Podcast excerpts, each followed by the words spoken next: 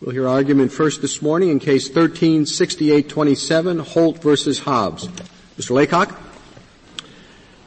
Mr. Chief Justice, and may it please the Court. Forty other prison systems permit beards without a length limit, yet Arkansas prohibits even half an inch. And in their brief, they reject every means that courts have devised to evaluate their testimony. So what they really seek is absolute deference to anything they say just because they say it. And that would be to repeal this statute de facto. There may be deference to prison officials, but there must be concrete limits uh, to that deference.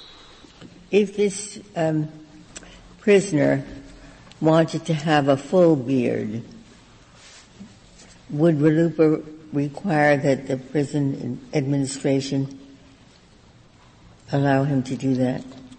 Well, some courts have said yes. There's very little in this record about full beards and whether they're safe or whether they're dangerous, but the 40 states that permit them suggest that the state would have a difficult burden of proof. But that question's not presented here.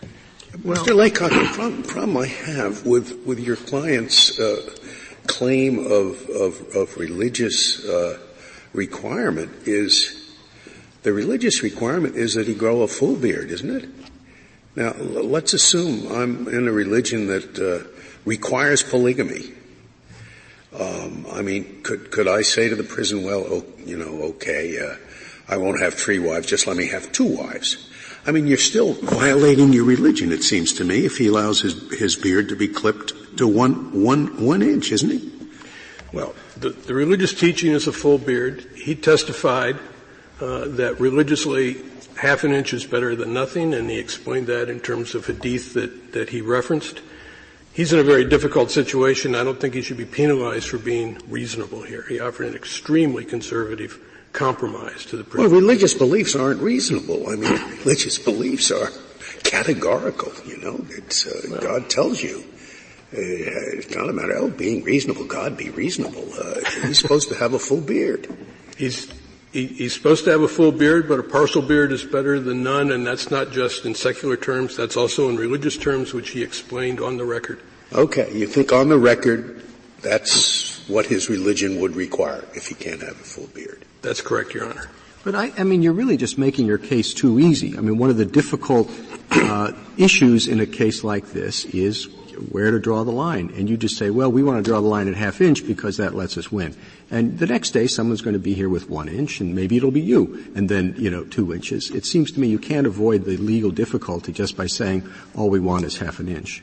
Well, most of the cases seek a full beard or full hair, and sooner or later you will have to decide one of those cases.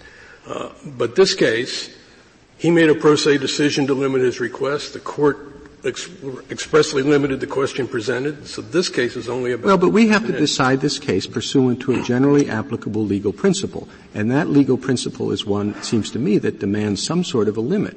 And if you're unwilling to articulate a, a limit uh, uh, to the principle itself, it becomes a little bit difficult to apply it. Say, well, we don't know what the limit is, uh, uh but because you're only asking a half inch, we'll apply a, a um, the- theoretical legal structure and, and say you fall within it. Well, I think you know the limit has to be determined on a record in a case that is seeking a, a longer beard. I think you know what the, the larger issue than just half an inch that this case presents is how do you administer the legislative history suggests deference to prison officials in the context of a compelling interest standard. Yeah, so maybe we should, maybe this was improvidently granted. I, I don't want to do these cases half inch by half inch. Let's, let's take a case that involves a full beard. Um, I mean, well, the next, next case will be one inch, then one and a half inches, two inches. Uh, they're not going to come in that order. The next case is going to be uh, most likely the next case is going to be a full beard because that's the great bulk of the cases. This case has a limited question presented and has a serious question of statutory interpretation. The courts below essentially applied the pre-RLUIPA constitutional standard. They gave essentially unlimited deference to the prison officials. And what, what has this court said about the standard under RLUIPA with reference to prisons? Uh, that, the well, prisoner, that the prison has to show that it's least, least restrictive alternative in order to meet the requirements of strict scrutiny and it's the prison's burden? Is, is that proposition established? Well, your only prison RLUIPA case is Cutter, and that was a constitutional yes. challenge. So this do, is. Do you, do you think RLUIPA displaces Turner as the right standard? It was clearly intended to replace Turner. It textually replaces Turner. And what is the test insofar as you're concerned? The test is compelling interest in least restrictive means, and deference must be administered in the context of that standard, not instead of that standard. Uh, so if it's a close case on compelling interest, they may well get deference. If they give a reasoned and well considered and informed explanation, they deserve more deference. More deference would be due. Um, Cutter says some. Cutter says they get due deference, uh, but Cutter had no occasion to decide how much deference is due or, or how that how that should be administered. The textual standard is clearly compelling interest in least restrictive means. Could you put your answer in practical terms? The Chief Justice asks you, what's the legal principle that you want us to apply? And you announce it as give them the right deference. It's a little bit circular, the answer, in my mind. Um, looking at what the circuits have been doing, which one do you think articulates the best approach to RLUIPA and what courts should be doing? Well, maybe Judge Gorsuch's opinion in the in the Tenth Circuit. Um, but I'm not sure any circuit has given a, a, fully elaborated account of deference in the context of a compelling interest test. You know, we think um, the more reasoned and informed their explanation, the more deference is due. So do they give concrete examples of specific harms? Do they treat similar risks the same way? Do they, do they take account of solutions that have been found to work in other jurisdictions? Do they take account of the religious needs of prisoners at any point, or do they just reflexively say if, no? If the standard is other similar risks the same way, then what about a quarter inch rule? Because that's what they allow to, for people who have uh, uh, dermatological problems. They allow they allow a quarter inch for medical beards. They don't allow even a quarter inch for uh, religious beards. Um, but but the quarter inch I think for medical beards, I think fatally undermines their claim that they can't administer a length limit, and it and it somewhat undermines all their other claims about about a half inch beard. This is in some ways like the case Justice Alito wrote in Newark on the Third Circuit. The medical exception undermines all the alleged reasons for not allowing a religious exception. There, there are some religious practices uh, I think that the Sikh practice of not cutting hair ranks as a religious practice. So not cutting hair and wearing a turban, consistent with what you say is the standard, could a prison say, we won't allow that because it, it is too easy to hide contraband? Yeah. Yeah, that may be. I don't know what the evidence would show about Sikh hair wrapped in a, in a turban, but that's clearly a much more serious uh, issue than than what's presented in this case. Uh, you know, Sikh hair wrapped in a turban may well be different, but we don't have any evidence about it in this case. We don't really have a way to know on the record in this case. Um, Mr. Laycock, you're um, relying on this case really on, on, on felt intuitions that this couldn't possibly advance the state's interest. But for the most part in these cases, there will be some incremental gain with respect to the interests that the state um, has. So whether it's a full beard, or whether it's long hair, or whether it's a turban, there'll be some ability to say, even though it's just teeny tiny, there's some increase in prison security that results from disallowing this practice. And I guess I want to know, and this really fits in with several of the other questions that have been asked you, is how do we think about that question in the context of this statute? I think they have to show material, this is a phrase in the government's brief and I think it's helpful, a material effect on their security situation. Any teeny tiny risk, however small, is another way of de facto repealing the statute because you can always imagine some teeny tiny risk. And even in Turner, under the rational basis standard, the court said the test isn't zero risk. Even in Turner, they, the court said you have to incur. So teeny tiny isn't enough, but how about, you know, uh, measurable, although small? Or, you know, at what point does it become something that we say, uh, yes, we have to take that into account? Well, you know, I think material or significant may be the best we can do. They say, for example, that in 2011 they confiscated a thousand cell phones. I don't think a half inch beard would change that number, but if it went to 1001 or 1010, I don't think that's material. If it goes to 1100, you know, that's a significant increment.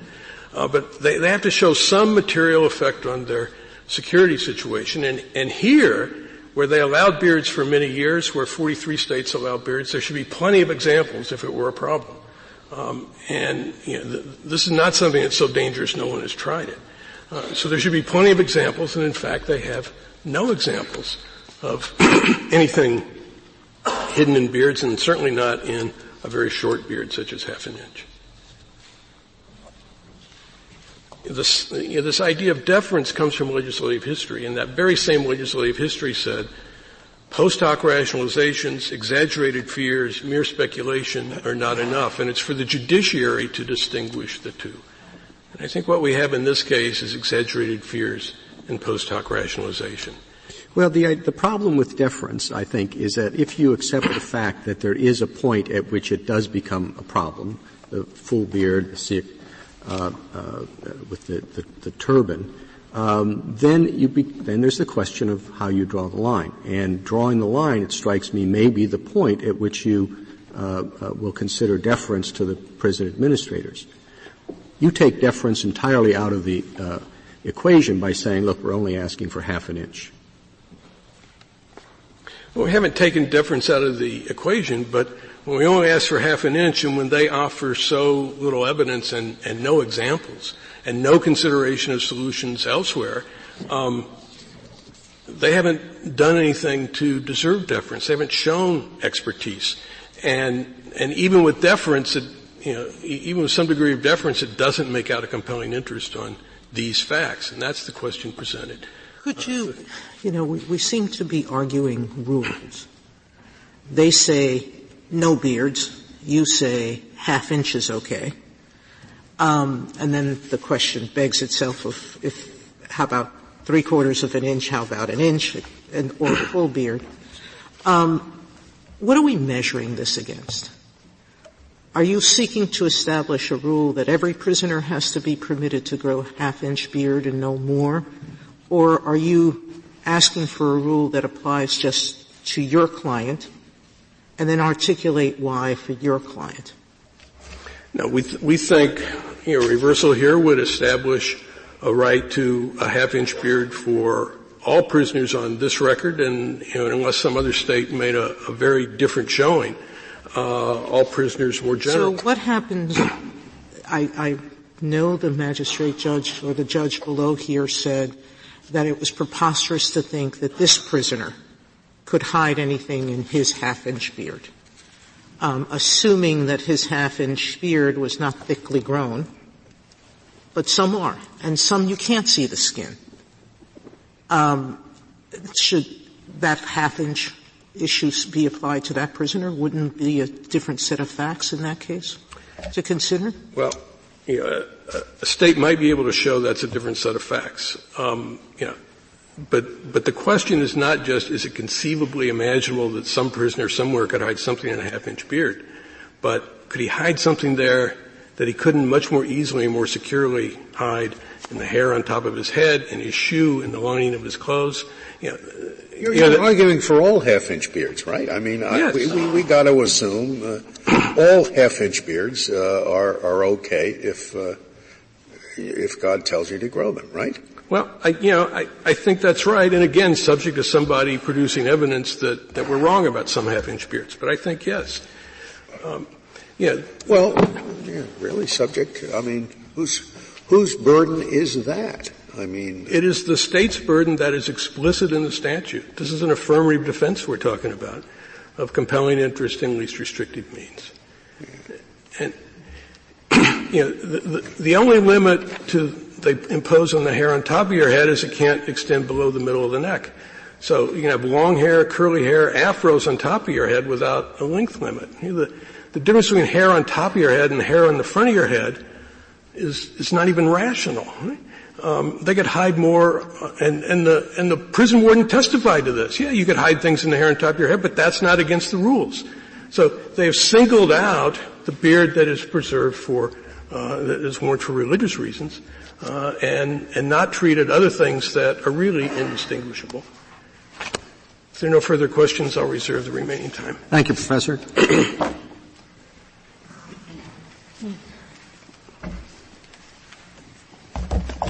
Mr. Yang? Mr. Chief Justice, and may it please the Court.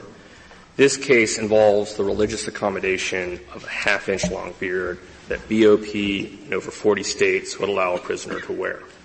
The state failed its burden of de- proving that denying a half-inch religious beard would be the least restrictive means to further a compelling interest. Is it your position that if, uh, what, 90% of other uh, of other institutions uh, similar to the one at issue in the case permit the, uh, the practice that is challenged, it cannot be a compelling interest. Is that your position? No. In fact, I think our position is that security interests in prisons are compelling, but the burden that RLUIPA imposes upon the state is a burden to show that the means selected, that is the denial of a half-inch beard, um, is the least restrictive means to further that interest. And in this case, that, that is a showing that has to be made in court. It is uh, something that Congress specifically recognized would be uh. I understand that, but I'm, I'm, asking what is the relevance of the fact that other institutions. Well, the relevance are, is that. Are we going to say whenever an institution comes up here that, that has a restriction which other institutions of the same type do not have, or at least a large majority of them, it's ipso facto bad. No, I don't think it's a dispositive factor. However, it significantly undermines the state showing that a similar restriction could not be had in this context. And the state, in the face of that uh, example, if, if, raised in litigation, would have to provide a reasonable basis for explaining why there might be a distinction between the, what's going on in other states and BOP and what's going on in this state. And the showing in this case is, is exceptionally meager. I mean, I well, why does it have to show a distinction? It can just say the other states are wrong. We, we think this is dangerous. I don't care what other states think. I think a little more will be required under the compelling interest test. Now, this court in Cutter recognized. Suppose the state just simply says this, you know, actually, there's nothing special about our prison. We can't show you some special circumstance. But what we can show you is that prisons are in the business of making trade-offs between security and other values. They do that every single day. And our state just thinks that the trade-off should be more security oriented. So we insist on a greater level of security than our uh, peer institutions do. And, and are you saying that the statute prevents a state from doing that? No, I don't think that the statute imposes a least common denominator amongst uh, st- state prison systems. However, I think there is some bounds to the state's judgment that needs to be uh, there are some limits, and the state needs to provide a reasoned explanation in order to get deference to its its uh, predictive judgment in this context. Well, how do Where you, are you? How do you rec- go ahead? How do you reconcile deference with the strict scrutiny that the statute requires? Well, like this court in Cutter, for instance, explained that the strict scrutiny, when deciding what is required by strict scrutiny, context. Well, there are two there are two questions there. One is which you, uh, uh, it's a good question. Where does this idea of deference come from in this context? But the, the question I was asking was, how do you think, assuming that there is a role for deference, how does it fit together with what the statute expressly requires? I don't think there's any uh, dissonance between the idea of strict scrutiny, which is not a degree of proof required. It is a question about whether you've identified a compelling interest and shown that it, what the, the burden is the least restrictive means.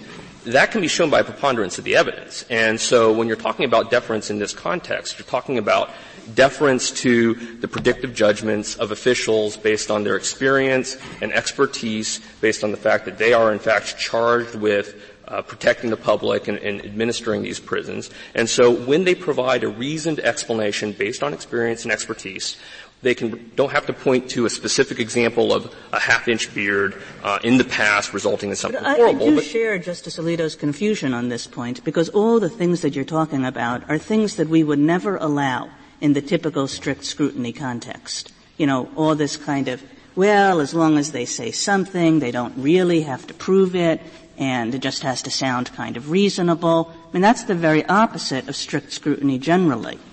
Well, in this context, remember the statute doesn't say strict scrutiny. It shows, says that the state has to identify a compelling interest and show that the burden that it is imposing is the least restrictive means. It sounds like it, it, it's, it's similar, but remember this court in, in, in Grutter and in Cutter has recognized that the application of strict, what you might broadly label strict scrutiny, depends on context. And Congress, when they enacted uh, both RFRA and RLUIPA, understood that these two concepts could be administered together. Do you think it's the same standard in both of those statutes?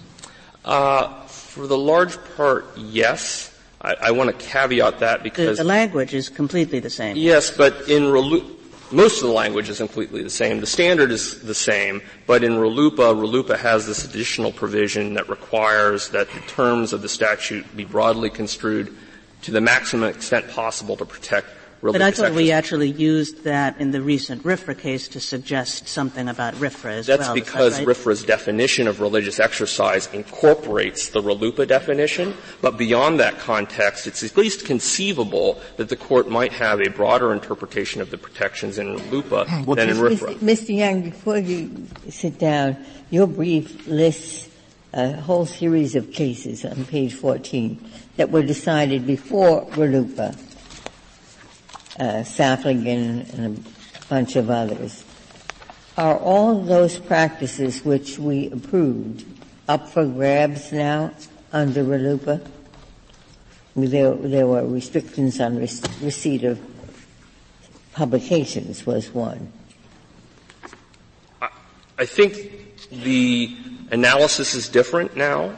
Uh, it has, it could be litigated. Any of these claims could be litigated. The state would then have the burden of coming forward to show that the restriction would in fact be a least restrictive. So they would all, all those that we approved, correspondence limitations, all those would have to be looked at anew under the RLUIPA standard. I think that's right because if you were to go back to pre-RLUIPA uh, case law, no one would doubt that a state could in fact uh, prohibit a half-inch beard um, under the prior constitutional standards, but Congress has set a higher bar, and it imposes upon states uh, the obligation to come forward to explain and justify it. Now, where where are you on the full beard? On the full beard, I think there might well be a difference. But again, RLUIPA depends on a showing in litigation by the state that the means selected is the least restrictive means. It, a state may well be able to show that a full beard would run real risks that are just not present in the half-inch beard that we well, have here. Well, assuming that's the case, assuming they have some evidence of concealment or whatever in, in a full beard, uh, what do we do? Just litigate a dozen cases till we settle on one and three quarters inches, or what? Well, I, I think it's not. What I'm doing, it's the same question I asked uh, yes, your there's friend, not going to be what's ma- the legal principle? And if there is no direct legal principle, then isn't it a situation in which you would employ deference to the administrative judgment? I, I think that's exactly right, that there's going to be a bound, a range of reasonableness that, that courts will find uh, appropriate to defer to predictive judgments by expert officials in various contexts. Can I, now, ask a, a, similar question? But you know, um, lots of religions, including lots of religions of one, have dietary codes of various kinds. So suppose a lot of prisoners say, here's my dietary code, personal to me, um, and all of that costs money. And let's just stipulate that as prisoner, prisons have to spend money on that, they have less money to spend on things relating to internal security. How is somebody supposed to think about those kinds of questions, where it's just every time somebody makes a religious claim, the costs to the institution goes up and the ability of the institution to deal with security issues goes down? Well, maybe not necessarily always the second. Certainly you can have costs going up. It may not necessarily affect the, the, the but I'm security suggesting that costs are going, you know, they come out of someplace. At some limit, that, that, that's true. I mean, we all operate under a, a real world with limited costs, and as the court recognized in Cutter, the so how do we do that? Excuse me? So how do we do that? Well, I think again it's going to depend. If, if, for instance, factors that would be relevant is the context. Does the increased cost prejudice other types of interests in operating the prison. That would have to be articulated by. Well, wait a minute. I mean, you're, so vote more money. All you have to do is raise taxes. We're talking here about a compelling state interest. Bear in mind, I would not have enacted this statute, but there it is. It says there has to be a compelling state interest. And you're, you're asking as well, let's balance things, let's be reasonable. Compelling state interest is not a reasonableness test at all. It, it's not me, Your Honor. I think it's what the court actually recognized in Cutter. The court, and I'll quote, said that the act needs to be uh, applied in an appropriately balanced way with particular sensitivity security concerns, and that accommodation must be measured so that it does not override other significant interests. Thank you, counsel. Thank you, Your Honor.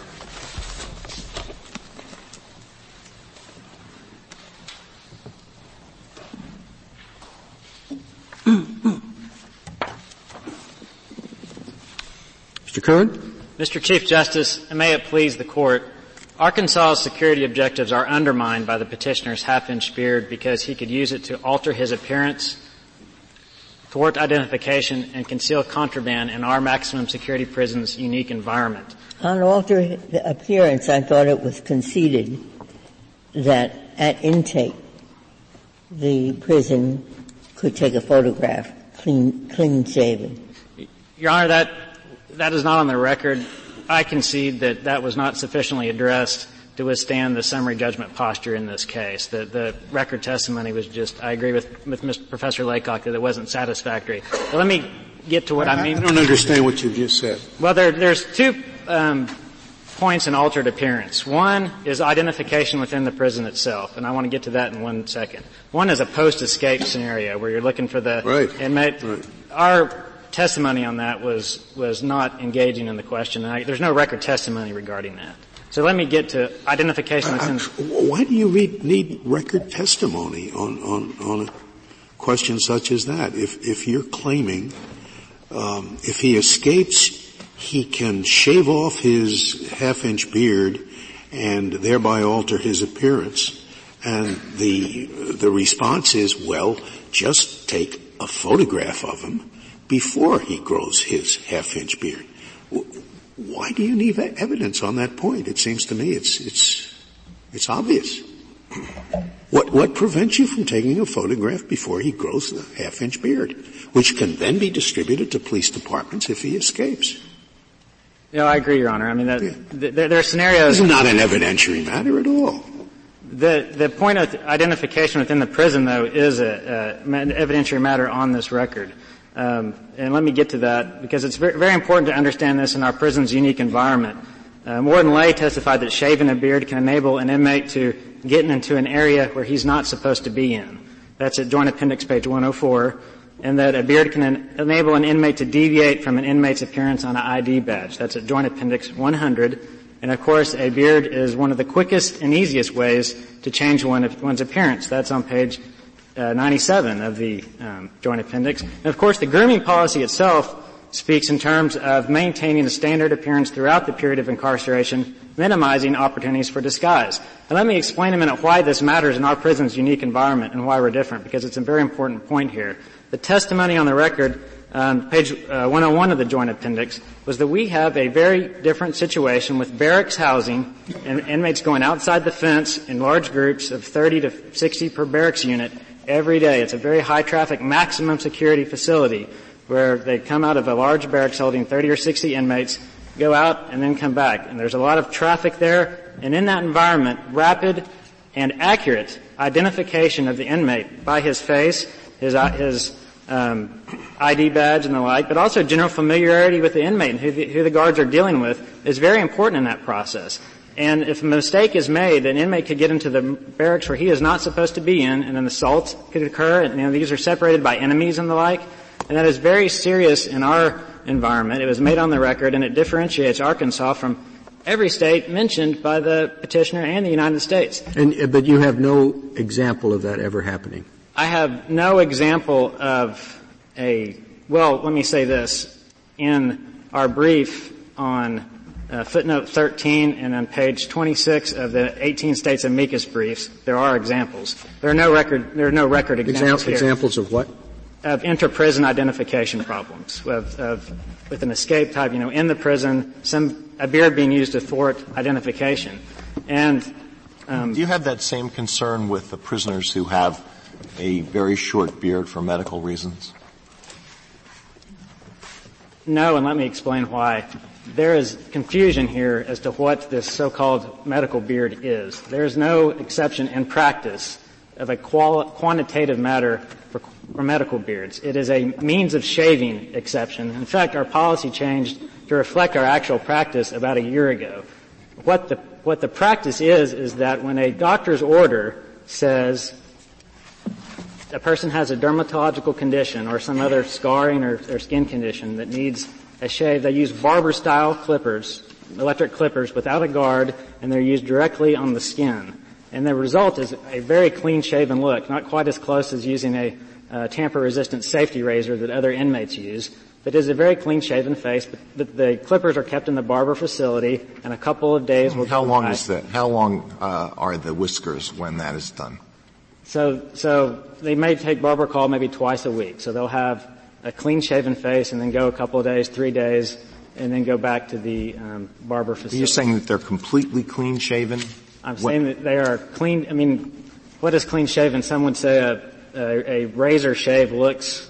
Clean shaven is somebody like you. Right. I would, say, right. That, I would say that's correct. I've, I've, got a I've got a fairly fairly dense uh, hair, but that's the, that's the appearance and immediately that's how they, they, that, and that would satisfy the medical problem? That's correct. To shave that closely? That's right. The doctor's prescriptions invariably are get a clipper shave. And that's a, that brings a second point up, Your Honor, is that we, the, the policy's rationale is follow doctor's orders. And we think that is fundamentally of a different nature than a religious reason because um, the Eighth Amendment law of, of, deliberate indifference and the like admits of no countervailing security interests that come into play. Our policy is we follow doctor's orders, and that's the end of the matter. Under the medical. So are you telling us that the quarter inch is wrong? I thought that that was in the record as a given that a quarter inch is allowed for medical reasons. The policy states that, Your Honor, and it's confusing. In practice, there is no quantitative quarter inch rule for beards. There is a clean shaven rule that's allowed some length to go to the next barber call a few days later. You can still see the skin the entire time in that scenario. And if petitioner wanted to avail himself of that accommodation, we would let him do that. What about the, the argument that it's never mind the, the least restrictive means, you have no comparable rule about hair on one's head where it seems more could be hidden than in the beard, where hide something in a beard, it might drop out.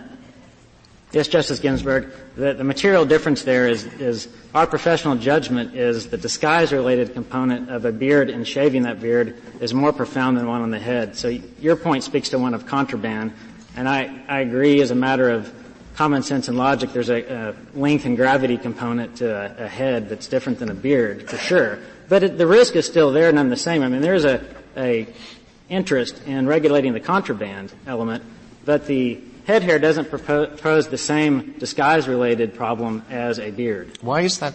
Why is that so? Uh, our, You're saying that somebody with or without a half-inch beard, that, that's a bigger difference than somebody who has longish hair versus the same person with a shaved head?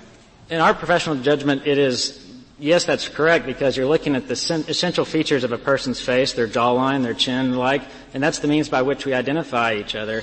And um, so that is a significant difference in our view. And really, the head hair comp policy complements the facial identification policy because it's not allowed to get to a length that could obscure the hair.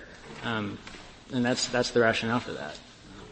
Mr. Uh, Laycock, characterizes your position as being essentially all deference all the time. So um, I'll give you an opportunity to say when, it, when would deference be inappropriate? Deference would be inappropriate when the explanation offered on the witness stand in the record um, of compelling interest and the, the least restrictive means is, is neither comports with logic or common sense. I mean, I think, I think it sounds like we're all in agreement on that. And Justice Sotomayor asked which lower court decision would maybe lend the most guidance. I think a, a rather straightforward but um, apt analysis is in the Couch case in the Fourth Circuit where um, um, Judge Traxler, joined by Justice O'Connor and Judge Shedd, sort of went through the, the initial obligation is to explain through reason and common sense why that approach furthers a compelling interest and a least restrictive means. And once that happens, deference attaches, but that doesn't mean either that you win the case. It just means you have substantial weight. You're sort of a thumb on the scale, so to speak, and more evidence can come into play, and you could still lose. Can I go back to, um, just so I'm clear in my head, is it too compelling, uh, or two compelling interests, one in identification, one in contraband. That's right, Justice Sotomayor. Is there a third or a fourth, or are those the only two? Those are the only two we're talking about here. All right. In this case, the magistrate judge has said it's preposterous to think that you can hide something. So you, you don't have a security yep. contraband. let me take on almost preposterous, if I might. Mm-hmm. If you look at the written findings, there is no such finding. In fact, the finding was to the contrary. I believe it's on page 167 of the joint appendix. The magistrate judge says the testimony about small bits of dangerous contraband is indeed the most compelling in the entire case. And then if you go back and look at the verbal musings from the bench, the judge uh, sort of reflects a lay, layman's view of, well, the idea of contraband and a half inch beard seems almost preposterous. And then he jumps down to the next paragraph, the immediate paragraph after that, and said, well then I, I heard the testimony of experienced, highly experienced correction professionals and they made me change my mind. I mean, he didn't say change my mind. He used the word impressed. Uh, the word impressed is uh, 155 of the joint appendix. So I see, think what you see here is a judge doing what judges ought to do, which is come to court with their layman's understanding of how things work, and then hearing this testimony. it is it is somewhat hard for me, given what you just said, to figure this out, because there may be, in my mind, some situations with some prisoners where a half inch beard won't hide anything, and with others that it will. Doesn't this law require you to consider the individual before you and to accommodate them in the least restrictive way? So let's assume that what the magistrate judge meant, which is what I assumed, you have the different read, that it's preposterous to think this prisoner could hide something in his beard, but not preposterous to think that others might not be able to do so. The um, assume my hypothetical. Right. The question you're you pose a question, I think, Justice Seymour, Sotomayor, is whether the warden, I guess, needs to do some sort of hair analysis of. No, no, no, no. My question is one of whether you're obligated under this statute right. to look at the request of the individual and assume that the application of whatever rule you create can't have an exception as to that individual. On this testimony, Your Honor, you pointed out that the testimony was a half inch beard, you can't see the skin. And I think that's a functional difference. And we got to think of how to administer a rule where to the person at that level of granularity is just not functional. I, I, I mean, my, it, yes, but I don't know. Given the deference that was given here, the question is, did, was it applied too broadly? What I'm getting at is, does a court have to look at the individual request and figure out whether it can be accommodated in the least restricted way? Yes, I think it's fair to say that if the court actually did say it was preposterous. Another word of saying that defies common sense. In this, in this case? In this case, yeah, I think that's right. But I don't, I don't think that's an accurate finding of what the magistrate judge says. And I do think that's a problem when that rule is not administrable. Far easier to say, how about an eighth inch beard where in all scenarios you can't see the skin? I mean, you could imagine a warden running that kind of rule much better than what can we show as to each person's hair type. And if he asked for that kind of accommodation, we would grant it. Uh, but he, you know, he's not offered that. He's offered a half an inch. And he's got a, a very complex lesser of evils type now, principle. Now on the change of looks, I'm still not sure. You say, could you describe in more detail, because I, I obviously missed it in the record. What is this barrack situation? They sure. leave the compound. Right. So where do they go when they leave the compound? So they're in a, a barrack situation. They've got 30 to 50 or so in a, in a room, and there are four barracks on each side of a common roof. They go out and they get in a line in different shifts, so to speak, and they go out and they will go to chow and then they will do their business and they'll go out and work outside the prison fence in fields and they will come back again. And it's, it's a very high traffic environment. Are these unprotected fields? There's guards there watching on, um, you're not just out working alone, but they're not, there's no prison fence there. I mean, they're up to, up to the guard to keep up with them. So what you have is an environment, which on this record, um, on page 101 of the joint appendix was, we're not like California. We're not like New York. They have cell block housing. And there is no instance in which the government or the petitioner has said, challenge that as to maximum security facilities. That's a very big difference in the nature of how our institution runs. And we think if deference means anything, it means you don't have to copy the, the prison policies of other states who don't even have the similar security concerns. Did you, did you establish that Arkansas is unlike all these other states, that the other states don't have barracks? They don't have people going out to work in the field? I thought that that was uh, not so, that there are other pris- prisons that operate similarly with housing and having the prisoners work on a farm. Two things in response to that, Justice Ginsburg. First is, on this record, there was only two states offered, California and New York, and the undisputed testimony on this record at page 101 is they're different, and that stands undisputed. Now your question is, what about all the footnotes in the briefs to this court? If you look behind all of the sources cited on those internet sites, which that's what petitioner mostly uses, and the government uh, uses internet sites and also some case law examples, each one of those was referring to a minimum security institution. They've not offered any institutions like ours. As far as I can tell, the only institutions that have something similar to ours have clean shaven rules. Uh, what about the federal prison system? I thought the rule was throughout the prison system.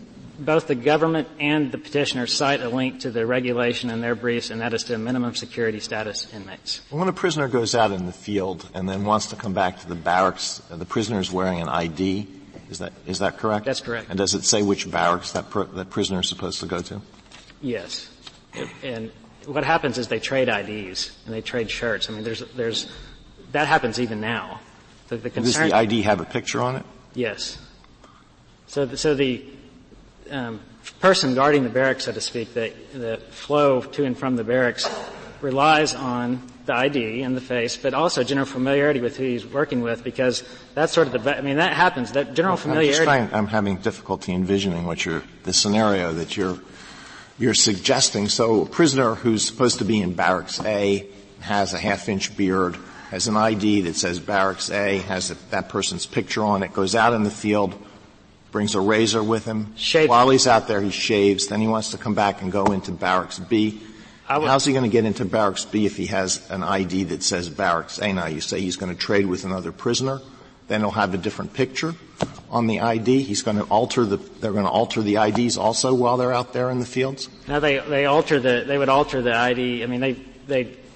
What happens is you've got very fast recognition, and if they favor each other at all, I mean, this happens now. Your Honor. I mean, so, and the shave would take place probably in the barracks in the morning.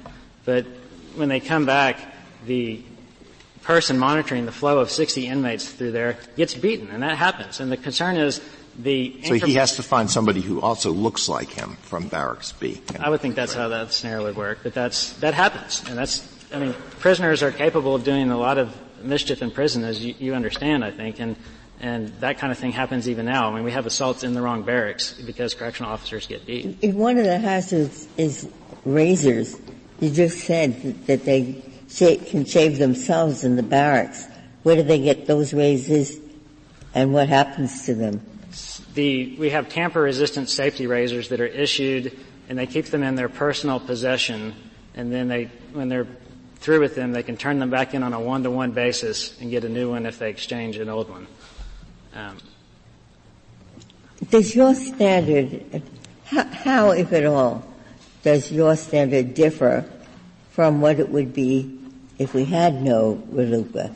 Is there any case, now we have RLUIPA, any case that would come out differently in Arkansas under RLUIPA than under the pre-existing law? Well, um, I have to kind of get to the different elements. I think O'Lone for, I mean, I'll talk first about maybe compelling interest.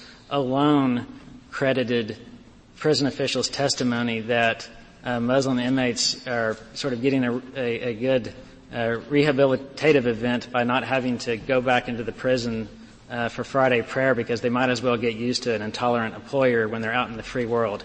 That won't pass muster under compelling interest anymore. I mean, that just that, that was the old standard, and the interest has to be truly compelling. Um, on least restrictive means, we think that um, interest grounded mostly in cost and hassle would have survived under the old um, regime, which had a lot of, say, dietary cases and the like. Uh, those probably will, will, fail a lot more often under RLUIPA than under the previous standard. Uh, so if an incremental, like the Yellowbear case, maybe an incremental increase in uh, more staffing, ever so slight, might say, okay, that that is required to pass least restrictive means, but it wasn't under, under the prior standard. So I think even under a um, deferential approach to RLUIPA, grounded in logic and common sense, you'll still have more vigor under the RLUIPA standard, and cases will go the other way more often than, than under the prior standard. Um, about this whole issue about cost and the statute 2000 CC 3C that says this chapter may require a government to incur expenses in its own operations to avoid imposing a substantial burden on religious exercise.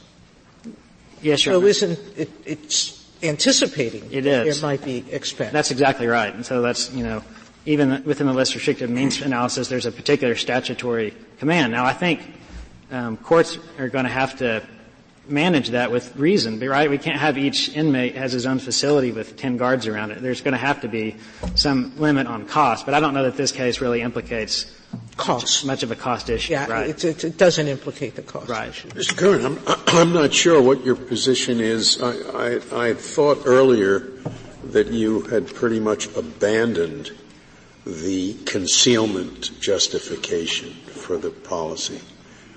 Do you, do you still, and, and we're relying upon the identification justification?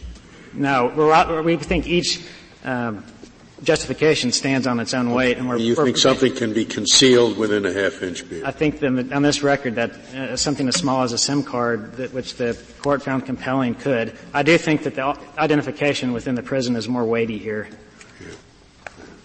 Um, as far as concealment is concerned, what what is the difference between a half-inch beard and uh, hair on the head that's much longer? Well, the testimony on the record was that your common sense view that longer hair is a better way to conceal contraband, I think, is a right one.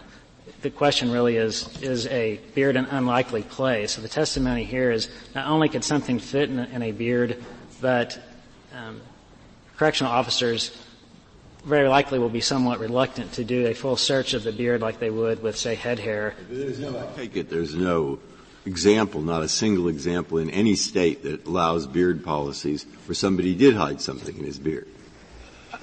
I think that's mostly right, Your Honor. I think there's an affidavit. We have no example. So there's no, there is no such example. Then do you think it might fit within the language of that report, which says that the fear of people hiding things in their beards is, to use their language, but was it grossly exaggerated?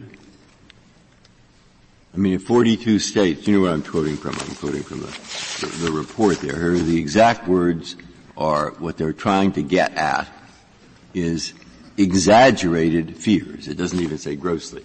Would you say it's an exaggerated fear that people would hide something in their beards when in a country of a very high prison population, not one example has ever been found of anybody hiding anything in his beard. You're, as far as you can tell, and as far as I can tell. As far do I have that right? As far as I can tell, but let me make a caveat there that I think is important, which is that just because we haven't found the example doesn't mean they aren't there. And the courts no, there are a lot of things we've never found that might right. be there, and I'll refrain from mentioning the, them. The, but the, the, problem, see them on television, a lot of weird programs from time to time. the problem, Your Honor, Justice Breyer, with with this scenario is these kind of things are buried in incident reports among thousands of other things. In this court, in, in the Florence case, Justice Kennedy asked uh, the assistant to the Solicitor General, I, I, thought the evidence here of contraband would, was rather skimpy. I was surprised to see that there weren't more of this. And the, the, the uh, attorney's response was, these things are buried in incident reports. We can't find all of these examples. It's the nature of prisons, but take my newspaper articles. And, and the court actually, you know, took note of that as confirming its common sense intuition there in uh, part three of its opinion. And I think that's just a problem of empiricism in the, in the prison environment. Well, as far as searching a beard is concerned, why can't the prison just give the uh, inmate a comb? You could develop whatever kind of comb you want and say, comb your beard. And if there's anything in there, if there's a SIM card in there or a, a revolver or anything else you think can be hidden in a half inch beard, a tiny revolver, it'll fall out. You know, uh, you, you, know, I, I, suppose that's a possible alternative. I think the concern there is there's no perfect way of searching, and, and there's a lot of area there, and you're going to have to really monitor to make sure they get all the spots. But you really think that would be difficult to say? Here's a comb, comb your beard. I don't think it would be that difficult. I've, i mean, I'm not in the prison environment. That really wasn't raised on this record. My, my, clients might think that it is, but based on the information I have, I would agree that sounds like that would be something that could be done. And I do think it's important to distinguish sort of the rule that, that I would propose and that's in the Couch case and that is what I think is very similar to what the government's offering here is really an effort to marry strict scrutiny with deference uh, in a way that doesn't invite empiricism. This court's strict scrutiny jurisprudence hadn't always demanded examples, especially in the prison context. And I think that's important that we do be allowed to um, have prophylactic rules in some settings. Justice Ginsburg asked, well, what about literature? Um, we have a rule that says um, racially inflammatory literature of a religious nature that incites violence isn't allowed in the prison. And Justice Ginsburg and the, the footnote in the Cutter opinion, uh, you know, seem to think that, of course, um, that's a concern that prisons ought to be worried about. That's not susceptible to any kind of empirical proof, I don't think. And as I understand my friend's um, understanding of the rule, we're in a land of strict scrutiny, really that's akin to content-based speech restriction analysis, where prophylactics is to be condemned. Um, we ought to really be using after the fact deterrent measures against maximum security inmates who have already shown themselves not to sort of comport with that view of, of how to behave. And I think that's particularly dangerous in the prison setting, particularly in our prisons environment. Thank you, Your Honor. Thank you, counsel. Uh, Professor Laycock, you have five minutes left.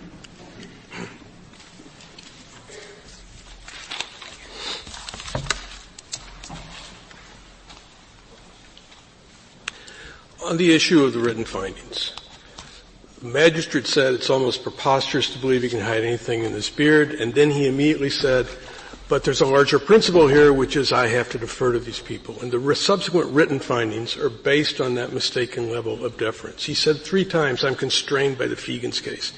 The Eighth Circuit precedent essentially applied the pre-RLUIPA constitutional rule. The magistrate was bound by that. He gave that level of deference and he made written findings apart from what he had actually seen. On the issue of identification inside the prison, um, prisoners can shave their heads, shave their mustache, shave their medical beards. They don't claim that's a significant problem.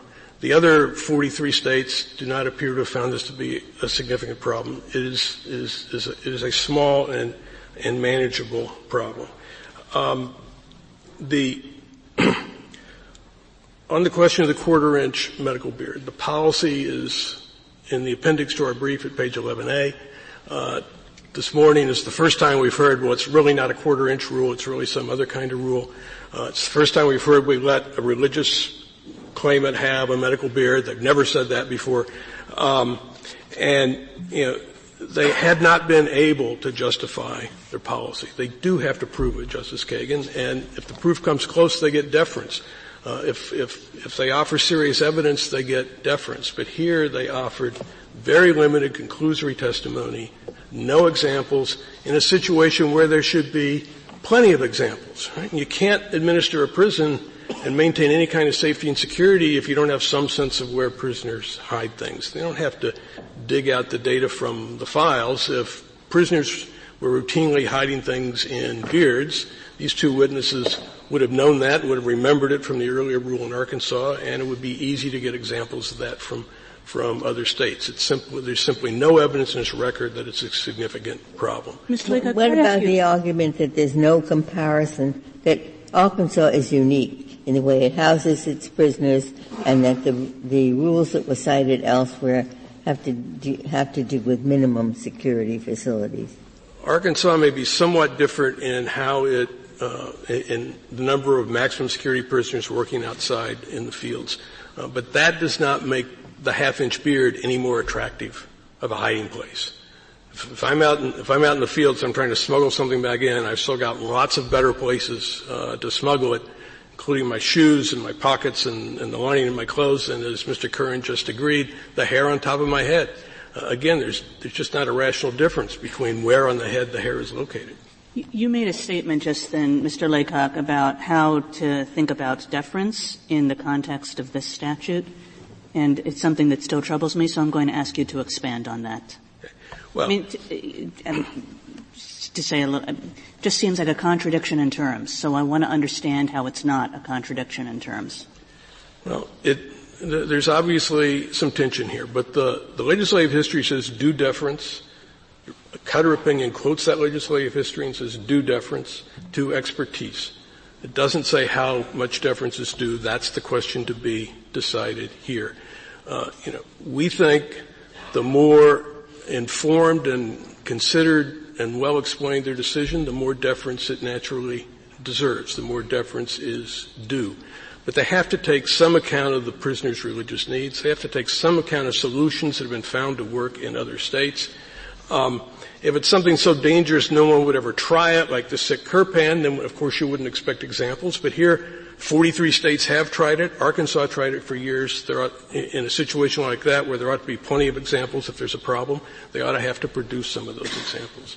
So the, the, the degree of deference that is due depends on the quality of their explanation, the quality of their consideration of the issue. And, and here there's, there's no indication they ever considered the religious needs of the prisoners in the adoption of this rule or if they ever took a second look at it after RLUIPA was adopted. Um, and, and the testimony is, is very conclusory, devoid of examples, devoid of attention to other jurisdictions. The level of deference cannot be so great as to negate the statutory standard. You have to administer deference within that standard, not substitute deference for the standard, and the statutory standard is still compelling interest in least restrictive means. Thank you. Thank you, counsel. Case is submitted.